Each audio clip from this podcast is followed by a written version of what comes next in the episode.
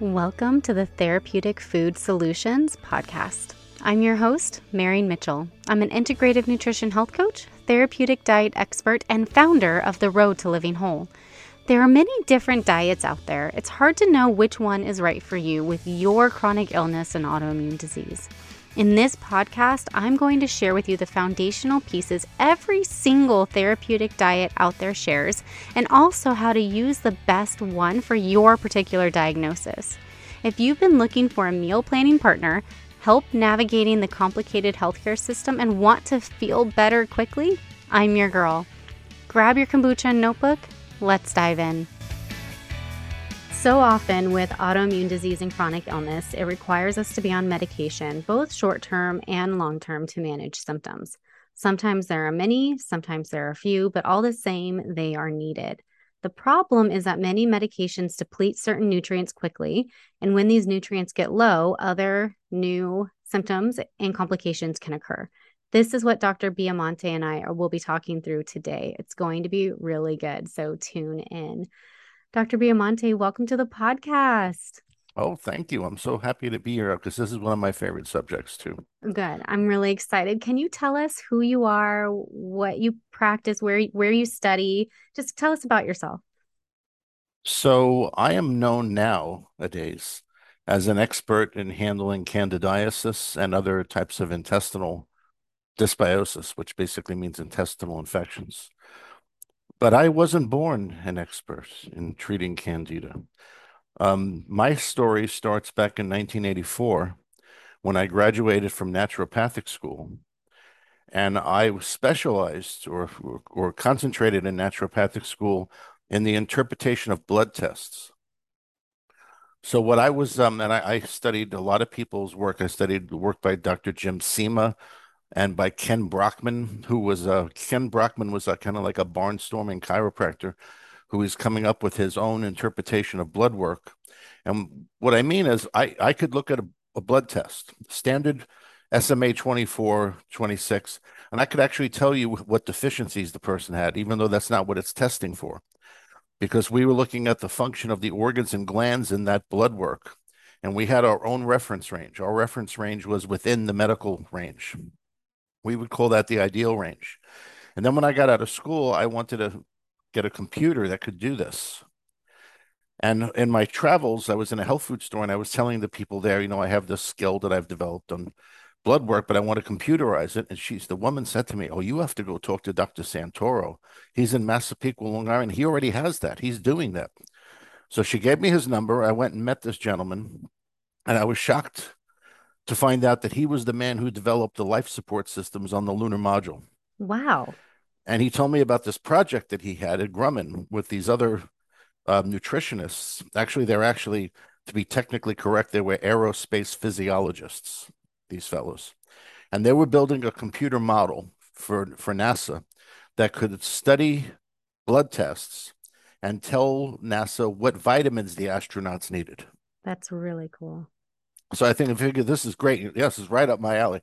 So I joined the team and I worked with them for quite a few years. And then we actually took the project um, public and we started using it in different doctors' offices and whatnot. Um, and we were shocked at what we would see, some of the things we would see. Like, for instance, a person who had been on our program and the, the, computer would look at their blood work. It would look at also a hair mineral analysis and a urine analysis, and it could actually resimulate their body step by step, every step in the human body that we knew of. We practically took Harper's biochemistry and Guyton's physiology and put it into the, the computer along with other contributions by other nutritionists. So the computer could see like step by step everything in their metabolism. And we'd have people who were apparently doing well on the program. Then all of a sudden they, we'd run a report and then now all of a sudden they're deficient in vitamin B1 and B6. So that we would then ask them, you know, are you doing anything different? So oh, yeah, the doctor put me on Adderall.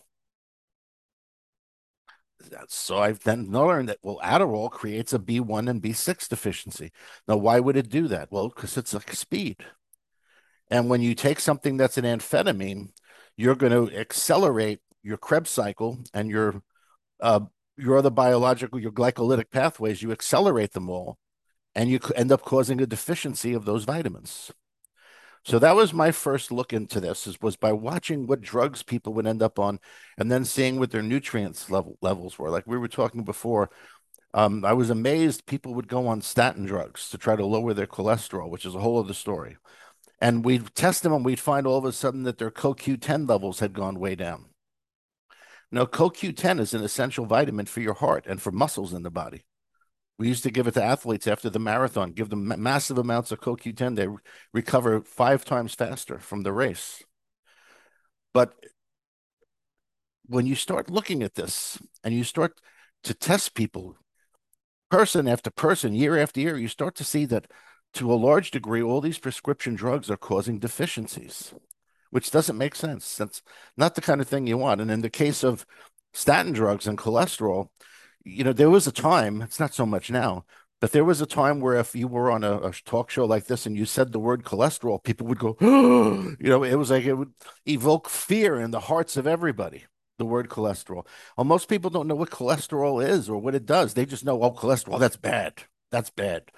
My doctor said I should, I, I should my cholesterol should be down at five or, or, or zero insane.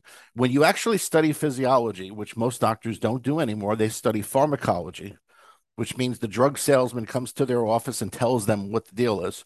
But when you study uh, physiology, you learn that cholesterol is the base substance of all your hormones. If you have no hormones or no cholesterol, you can't make hormones. This is why what, what you see with accountants. Um, in March, we did a study once. We took the, the cholesterol levels of accountants in March, and then again, we did them in July. And in March, their levels were really high. And then in July, their cholesterol would come back down. Well, why was that? They were under stress. Tax returns. They had to get these tax returns. They were under a lot of stress. So their cholesterol levels went up because their adrenal glands were producing more stress hormones. So there's a reason. If you look at these things, there's a reason. Now, um, ignorant people would say, well, all the accountants need to be on the uh, the statin drugs at that time of the year. No, that's not that's not the case. Cholesterol is also used by your body as a detoxifier. You can't detoxify toxic metals or any kind of bad toxins in your system without cholesterol, because cholesterol is a waxy-like substance that the body attaches these toxins to, and then it sends them to your liver, your gallbladder, and you poop them out. You also can't transport vitamins without cholesterol. That's another thing your body does with cholesterol. It transports vitamins. So cholesterol isn't this horrible thing that comes in the middle of the night and takes your clothes and takes your money. Cholesterol is something that's really used used in the body. It's essential. And when I hear nowadays that they have um, versions of statin drugs they want to give infants, I think that's that's just insane. It's really time for people to stand back and really start saying, well, what is the purpose of this drug and what is it going to do to me? I mean, you get scared enough if you watch TV and you see these drug commercials and it's every, you, they go through every side effect that you could imagine. So th- there you have it. That's my opinion on that. Oh gosh, I could literally talk about like this for hours. I absolutely love understand physiology and how everything works in the body. And I, you know, I know about the role cholesterol plays, and part of my coaching is I get people to stop being afraid of it. You know, it's about being healthy. Like you, like it doesn't matter. Like the number doesn't matter as much as the quality of what's going on, and it does go up and down depending on what you've got going on. And you can't just look at labs in isolation. Now, Dr. Pfeiffer at the Bio Brain Center in New Jersey did a study many years ago on cholesterol, and he proved statistically that as cholesterol went above 220, your your uh, possibility of a heart attack could go up if your HDL didn't go up with it. High cholesterol and high HDL is fine. And a lot of people don't know that. And they also no. don't know about the density of LDL and how that impacts things. And they, they also don't understand that when your cholesterol drops, you can have a stroke. Cholesterol's 130 and below, your risk of a stroke goes way up. Yeah. And high cholesterol does, is not a death sentence and really it can be protective in a lot of ways especially as we age and so you know people are aging their body's doing what it's supposed to do and then we're artificially lowering it because of some obscure number from some obscure test that sells drugs and you know people are just trusting their doctor when in reality they should be doing their own research to see if that's something they feel comfortable with with their own body with their own situation. People outsource control of their healthcare a lot yeah, and you know when it comes to, you know, for this audience, for the people listening, typically they have autoimmune disease and chronic illness. And if you outsource your healthcare, your quality of life is just going to keep going down.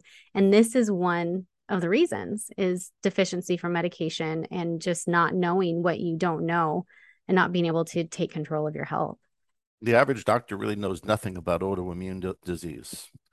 They know they know very little, if anything. They know that with treating autoimmune disease, they typically are going to give steroids and that's because when you give steroids, you suppress the immune response. That's about as much as they know. They don't know what what causes it. And unfortunately, the cause is, is well, I shouldn't say unfortunately, but it it um the cause of autoimmune diseases is very well known. There's no mystery about it. We know almost 90% of all autoimmune diseases are caused by a condition called intestinal permeability, which we know as leaky gut syndrome. Right. And when you have leaky gut, basically means that things are leaking from your gut into your bloodstream and your body's attacking those things as foreign invaders and that sets off an autoimmune response. So then well how do you get leaky gut? Well, typically get people get leaky gut by having candida. Yep. Candida parasites being exposed to toxins, being exposed to drugs. Antibiotics are a big one. Right. Completely disrupting the microbiome. So, it, you know, so going back to, you know, we're talking about leaky gut and then the autoimmune disease and all of that. Let's, you talked about SSRIs when we first connected. Can mm-hmm. you tell us more about those? And then maybe if you could talk about maybe pain meds and then maybe steroids and how that all plays a role for us. Well, the SSRI story is actually very funny because if, when you go out and you ask people on the street, what does an SSRI do? They're going to say, well, it raises serotonin. That's what they're going to tell you because that's what they think. Because you're taking it because your serotonin is too low. Well, most people don't know the truth. The truth is that what SSRIs do is lower serotonin. That's why occasionally you get people who have side effects of the SSRI that resemble the exact reason the doctor prescribed it. You see, the the amount of suicides that occurred during the trials for Prozac is very interesting because it's very controversial. There were some studies say this, another study says that, and wherever wherever there's controversy, I'd like to think there's fire somewhere there. But in actual fact, an SSRI blocks serotonin. It, it's called a reuptake inhibitor, which means that it's supposed to help your body absorb the serotonin again into your brain. But that's not what reuptake inhibitor, the word inhibitor is key there. It inhibits the uptake of serotonin. And the reason why is somehow accidentally in a in a lab one day, somebody noticed that when you lowered the amount or blocked the amount of serotonin going into someone's brain, the receptor sites for serotonin became more acutely active. So whatever serotonin has like a serotonin sparing effect in a way. Whatever serotonin is there, the body uses maybe 10 or 20 times more than it would have. So you're cutting it back. It's you think about it in a way that's primal. There's some primal uh, sense to this. You cut back on something, and then you have to use whatever you do have much better, much more efficiently. Right. But at the same time, when you're lowering serotonin in those people's brains, they can have a serotonin crash, and then they could become really depressed and commit suicide and things like this. So it's a little bit of a gamble. Now, the correct way to do this, um, would be you would test the person and you would check their neurotransmitters. I said this to a psychiatrist one day, and he said, "You can do that, really?" Well, but that's a whole psychiatry is a very interesting uh, profession, but that's um, in another story. Uh, they don't really know much about testing. They don't know much about anything actually. Um, but psychiatrists don't test you. Uh, what they do is they guess based on what the sell the drug salesman told them this drug should be good for this or that. So they guess and they put you on the drug and they don't really know what's going to happen. They're kind of guessing. The DMS, which is the book that the psychiatrists go by, very interesting, very interesting book. They've invented millions of stories in, in that book. Bipolar disorder, They've they've got something. They even have Trumpophobia now. I heard, and they're for people who are avidly against President Trump. They want to prescribe drugs for that too. So it, it just doesn't not very scientific to me the whole the whole thing. But you when you take an SSRI, you're actually blocking the serotonin uptake into your brain, hoping that your receptor sites are going to more keenly use it, and that's how it works. The correct thing to do, as I was saying before, is you test the person's neurotransmitters, which you can do with a blood test or even more easily with a urine test. There's actually more documentation on testing neurotransmitters with urine than there is with blood. And then you look at what the neurotransmitters are doing, and you can find patterns between them all. And if you have any experience with this, then you know whether or not the drug is correct, or even better yet, you know that you can use nutritional formulas instead of the drug. There's a company called Neuroscience that I've worked with for many years by the late Dr. Kellermann. And neuroscience specializes in making formulas to raise raise dopamine, raise serotonin, raise whatever, based on giving you the precursors to that to that neurotransmitter.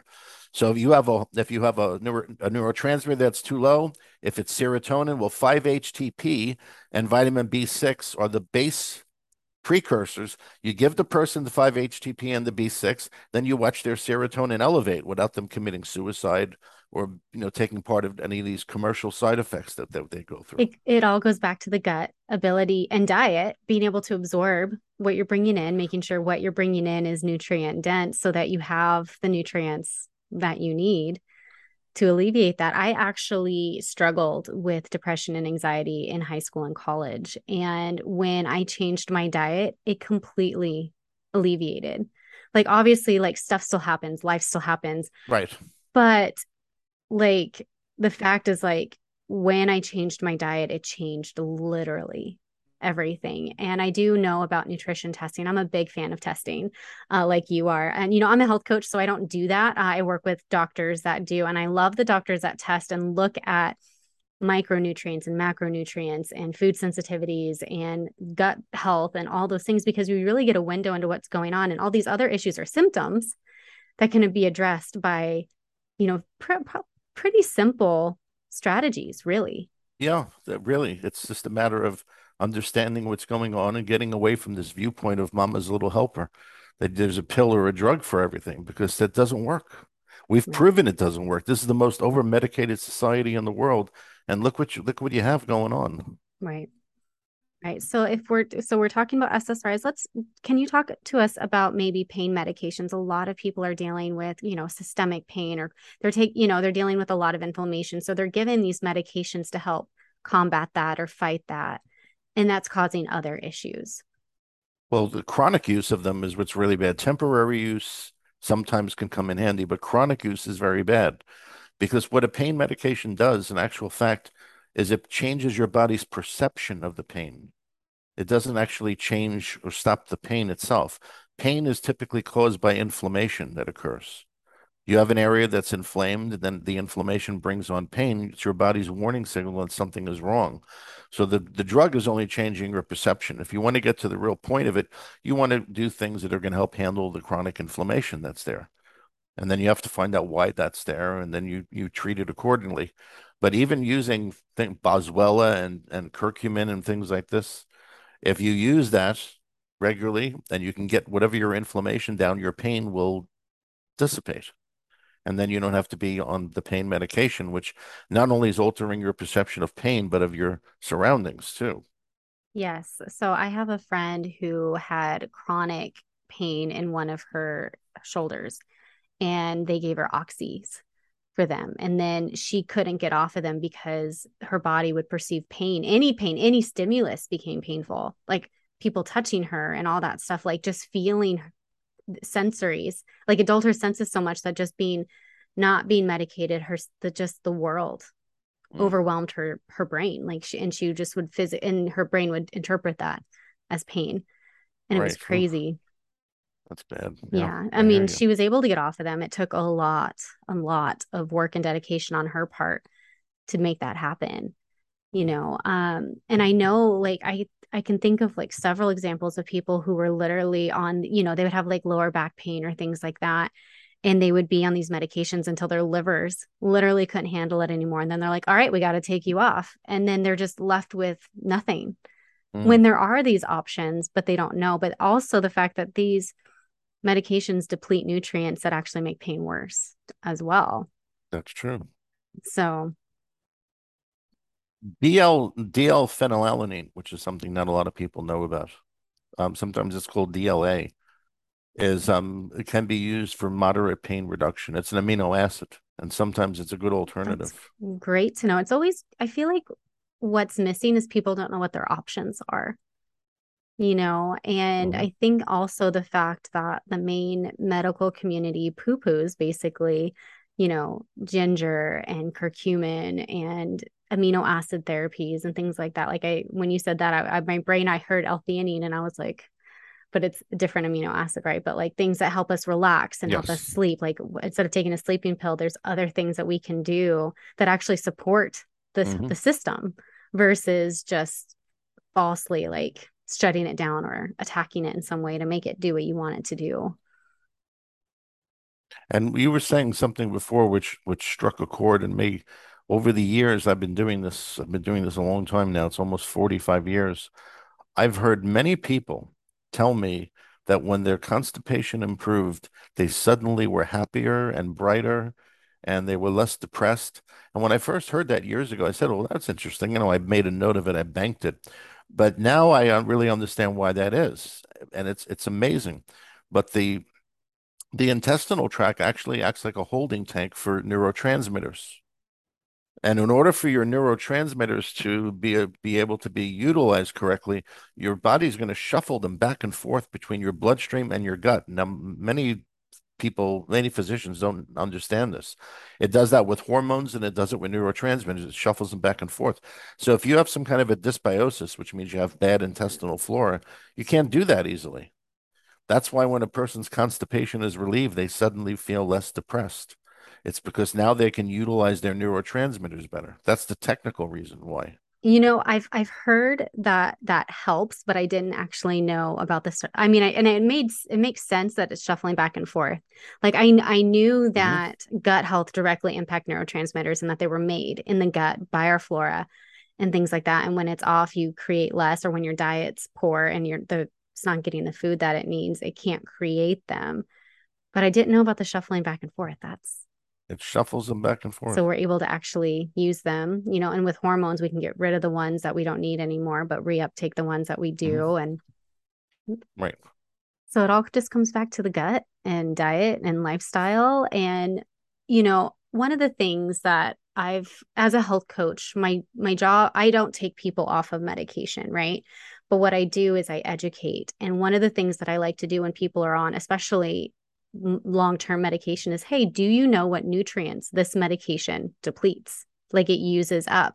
And there's websites that you can look up and it will tell you what nutrients get depleted. And then I think it's important to know what a therapeutic dose looks like. And the, the websites don't tell you that. You need to go to a doctor that's well versed in Mhm. nutrients and vitamins and, and enzymes. Well, they, they can even go on Amazon. There are books you can buy on Amazon that specifically tell you, they are specifically about what nutrients a prescription of pharmaceutical drugs will deplete.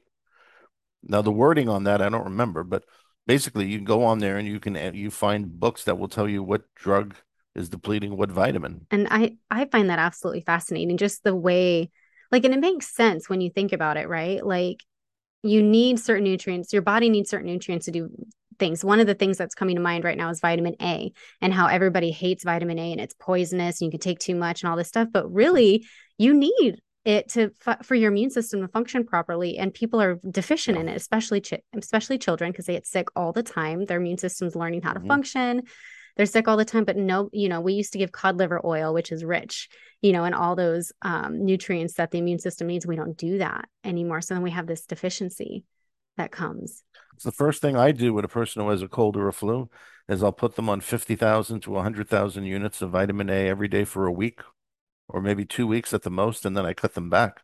But it, I know a, a doctor who was taking 50,000 units every day for years for a chronic sinus condition he had, and it kept the sinus condition under control. And he never he never got vitamin A toxicity for whatever reason, but well and i know vitamin a and d have an inverse relationship they they, they modulate each other so if mhm, you're getting sufficient amounts of both you'll never get to- toxic in either that's correct. Also, A uh, vitamin E falls into there too. A, D, and E. A E has a sparing effect of A and D because of its antioxidant properties. i did know that as well yeah Okay. so again so yeah like you know, all these things play a role. So there are resources if you're on medications. This is something you need to know, you need to educate yourself on. And then do you have any resources on like should somebody go to a doctor or a specialist to get their blood tested? Is there a certain test that you prefer that you feel is the most accurate? Are you able to speak on that? Because I feel like there's a lot of tests out there and like the ranges are always all over the place. And then Yeah, the answer is no. Okay. Because it depends on who was interpreting the test. That makes sense. All all labs come up with their reference ranges basically by surveying the population. There are the better labs will take populations of people who are athletes or people who are healthy, healthier, who have an absence of disease, which is technically the medical definition of health, and they'll look at where their chemistries are. But they really, if, if um, a person just gets a simple SMA 26, 24 with a CBC and a WBC and a few other things tagged on, like maybe their serum iron or a thyroid mm-hmm. panel, they take that to a clinical, a certified clinical nutritionist. That nutritionist usually is going to be able to interpret that test and tell them things about their health um, that the medical doctor is not even going to have a clue about. Awesome. I love being able to like inform and then give a resource, right? Like, where do you go from mm-hmm. here? Um, is there anything else that you think people should know when it comes to hormones? Hormones, bioidentical hormones are really the only hormone I think really should be used. Because if you go in the literature and you look at the um, the hormones that are derived from the we, we used to joke around and call it the horse piss, you know, but they're basically hormones that come from right. horse urine. If they are not, they're synthetic, you see, and they can have a very high potential risk of causing carcinogen, different carcinogenics. It's not good. The the biochem the bioidenticals don't, because the bioidentical is your body considers it to be the a real hormone just like it had made mm-hmm. it itself.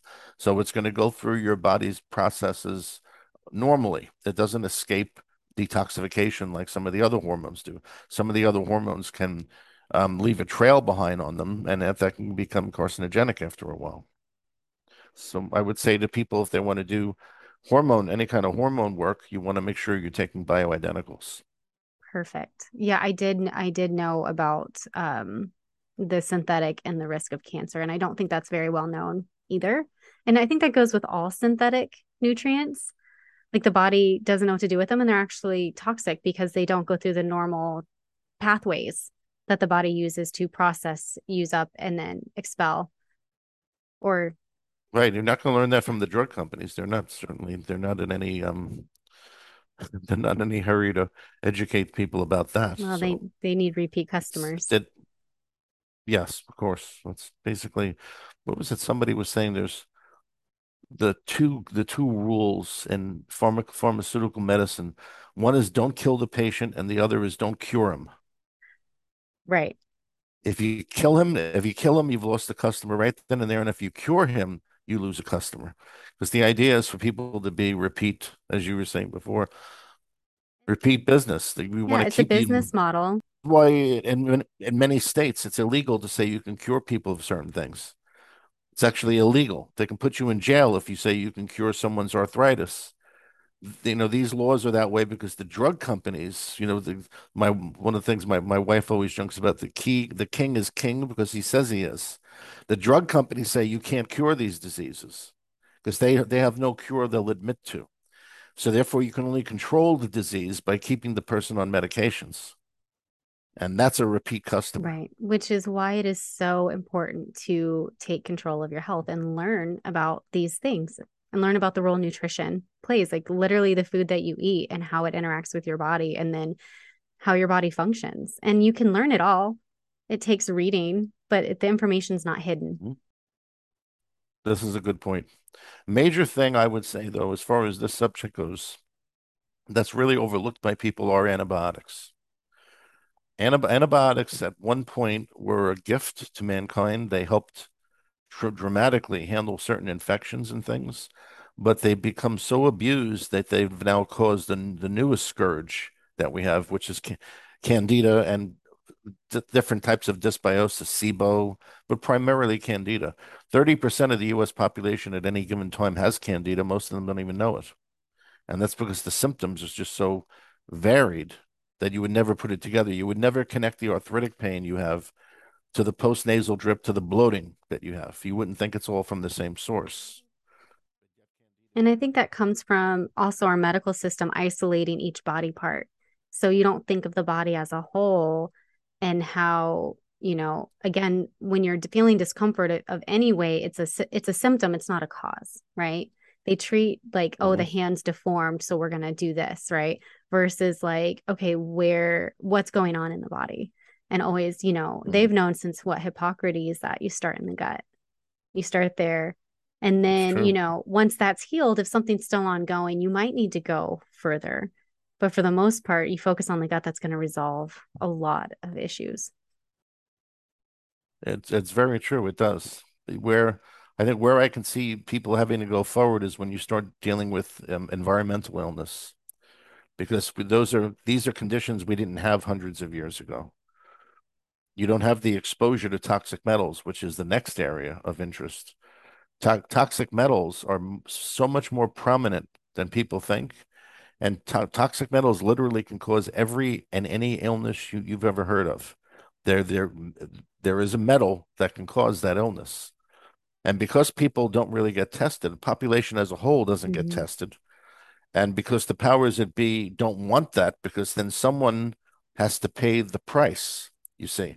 Because once you find out that your restless leg syndrome or your um, your uh, cognitive problems are being caused by mercury toxicity that you acquired from whatever source it was. Now you now the lawsuits start, mm-hmm.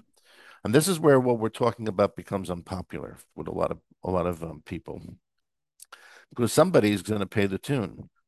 Someone's the whoever pays the piper calls tune. Well, somebody's got to pay for that. You see, so once you when you start learning where the causes of these things are, and you start looking at toxic metals being a cause of virtually every uh, every ailment there is, that gets really scary. It, it, does, and that just made me think about Tums and how they're so high in, in aluminum and what that does to our mm-hmm. nervous system, right? And right. I remember when I was pregnant and the heartburn, and I did not do this, but I was told just eat Tums, and there's like you just eat them, and people eat them like candy. Mm-hmm. And what they that do. does not only to their own nervous system, but to that of their unborn child and True. where we know what aluminum does it's hidden but it's easy to find i always say it's hard to find but it's easy to find if you know what you're looking for mm-hmm. um yes.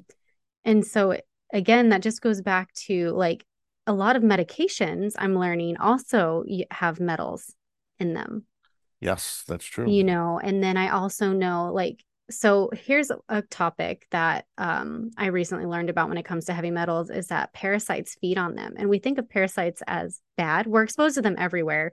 You know, we have our own sets. Every part of the world has their own sets of parasites. Um, you know, and there's parasite cleanses and blah, blah, blah. But one of the things I've learned is that they feed on metals and they actually protect us from the metals coming in. And so sometimes when you get rid of the parasites, all of a sudden you start having all these complications from heavy metals in your system. And then you have to go through a process of detoxifying that. Yep. Yes, that's true. They, a lot of parasites absorb metals. Um, for whatever reason they do. That, but when you kill the parasite, then when the parasite decomposes in your body, all those metals are released. But typically, if you go to if you go to a clinician, a functional medical doctor, or a clinical nutritionist who knows what he's doing, they're going to test. If they're testing you for parasites, they're testing you typically also for toxic metals. So if they see you have both, they're going to know that when they put you on this parasite cleanse, they better also put you on things that are going to bind those metals as they're gradually released. This way, you don't end up with a big mess. Because if you don't do that, you just give the person parasite medicine. And then as the parasites die, all of a sudden, in one way, they feel better, but another way, they feel worse because all these metals are now being released in their bodies. Again, it's just understanding how it all works. Mm-hmm. And mm-hmm. when you, and knowledge is power, right? Mm-hmm. And yes. we, especially for people who have chronic ongoing symptoms, whatever the root cause is, autoimmune, you know, inflammation, whatever, like when you start taking control of your health, that's when you start depending less on medications and you start going through this process and it's multifaceted, mm-hmm. really. really quick, because you've talked about this, let's can we talk about candida really quick and how that is affected by medication and nutrition and you know every there's candida cleanses everywhere and a candida diet and all those things. Like there's just a lot of misinformation like or misunderstood information. I would like to maybe clarify that a little bit since i have you here. First thing i'll tell you is that covid causes candida. We've had numerous covid patients immediately start testing positive for candida. I did not know that. And we've had we've had many patients like i can let's say many we've had a, a, enough patients who we pre previously cured of, of candida come back to us when they got COVID saying, I'm having candida symptoms again. And we tested them, and sure enough, we found that candida was was coming back as a result of having COVID. And what's also interesting, it's the same thing for the vaccine. The vaccine, if as far as I'm concerned, COVID and the vaccine are almost functionally identical. We've had people who were vaccinated three, four, five times and got candida, and they also had COVID three or four or five times interestingly enough. So it's kind of the same in that matter. So that's a new that's new on the uh, forefront of candida now that COVID's in the picture. But typically, how someone would get candida traditionally would be from taking antibiotics. That's the most common. Uh, antibiotics and then uh, hormone medications, steroids particularly. The reason why steroids cause candida is because they elevate the glucose level in the tiny blood vessels in your mm. intestines. So that makes that's almost like you're dousing yourself with sugar.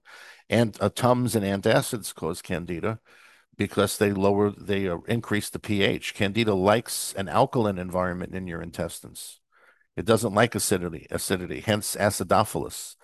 If you, if you think about the word acidophilus, why is it called acid Acidophilus. Well, it's because it's a bacteria that releases acids into your intestines, which lowers the pH of your intestines. Acidophilus always tries to keep your intestinal pH somewhere between 6 and 7.2, which is an area that candida can't live in. Once the pH goes above 7.2 and you start going 7.4, 5, 6, 7, that's where candida starts to grow. That's so interesting. You know, and when we're talking about COVID really quick, I knew that it messed with the gut. I did not real I did not know that it it uh, caused candida. And so you know, let's say that people go, oh my gosh, like I did start having, I am having these symptoms.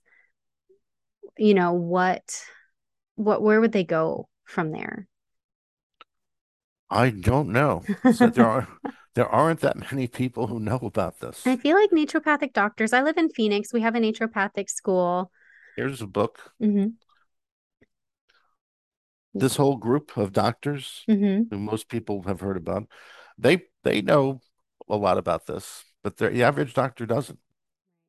Doctors are just, doctors are just coming up to the point of um, admitting to their patients the vaccine has a lot of side effects. Yeah. So the title of the book, if you could hold it up a little higher for me, it's neither safe nor effective. It's by Dr. Colleen Huber, H U B E R. Um, I have I, that's a good book she's one of those doctors who knows about this stuff. um, so here in Phoenix, especially, we have a naturopathic school. And so we have a lot of naturopathic doctors, and they are well versed in um, candida and testing and treating and all of that. But I also believe in research and getting to know things because everybody, there's always different approaches. And so it's kind of knowing what your options are.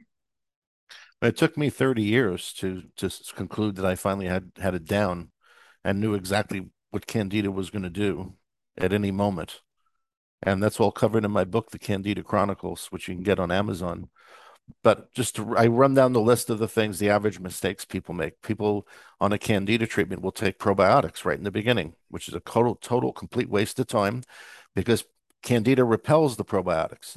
Your body's not ready to accept the probiotics and gain benefit until you have eliminated the eliminated the deep intestinal candida, which is done only by using antifungals, which are fatty acid based, because they're the only ones that can get down there deep enough and kill the candida at the roots.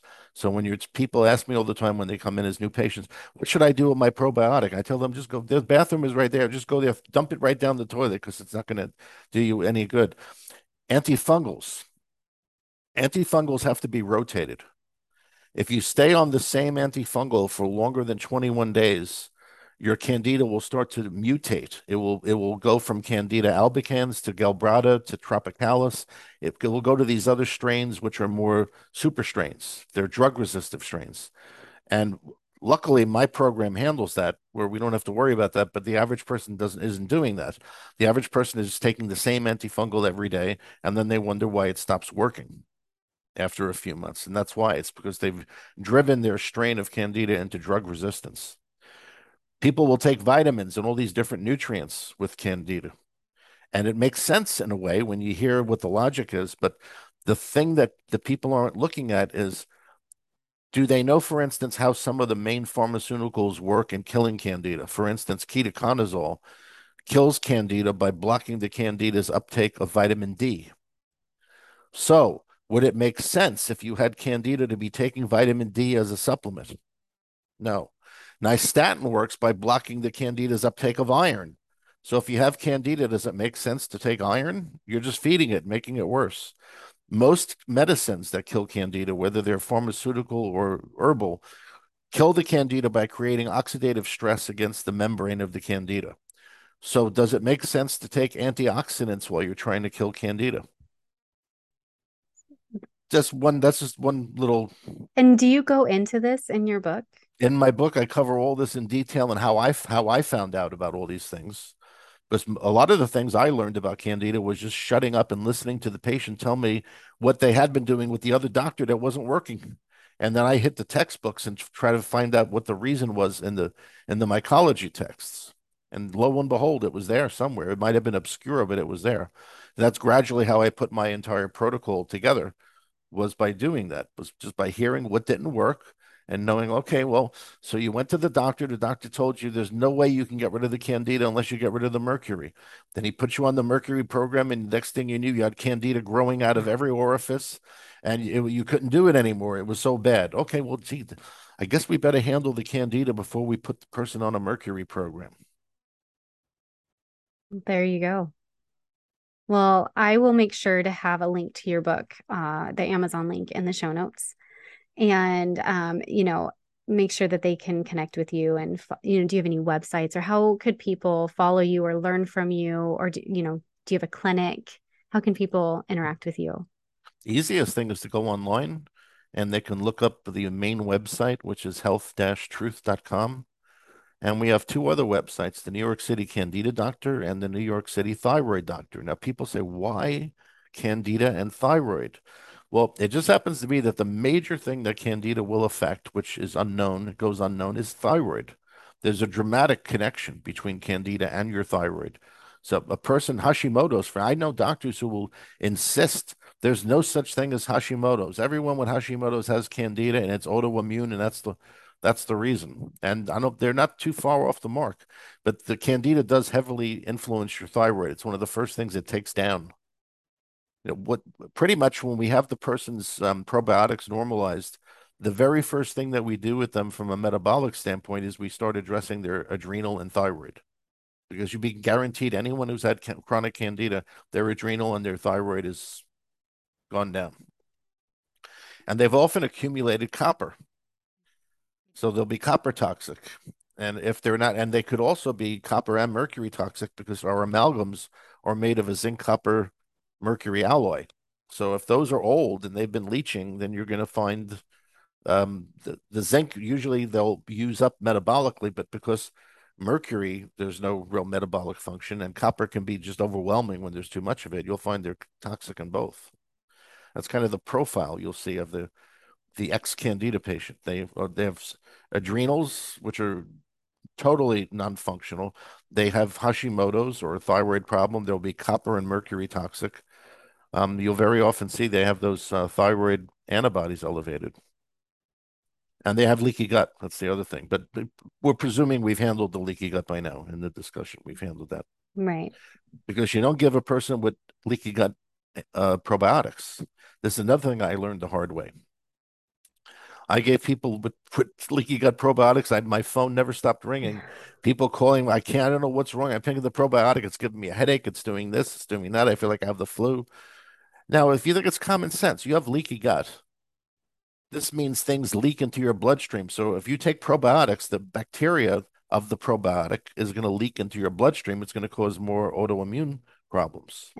And that makes me think about the typical gut healing protocols and how probiotics are always the last stage. Like you repopulate at the very end. At first, you're repairing and supporting should, that's that. the way it should be. And, Yeah. and you're not taking probiotics, and those are like the very last. You once the lining is healed, then you add the probiotics. And I, That's you know, and this is in the correct program. They see for many years people and still people don't know about this. well, they usually try to rush things and take everything all at once Right, at because we once. know, well, we know the role probiotic probiotics play in a lot of different functions in the body. So we feel like they're necessary and they they are in a healthy environment just like vitamin D is and iron is but if you have something that's blocking it or something that's that's off then it might not be appropriate for that time No, but there is such it is such still unfortunately a tendency that I see that people are on these rushing programs, like you're saying, where they're taking everything at once. We used to call it the Unga Pachka program, because in Yiddish, Unga Pachka means everything thrown together.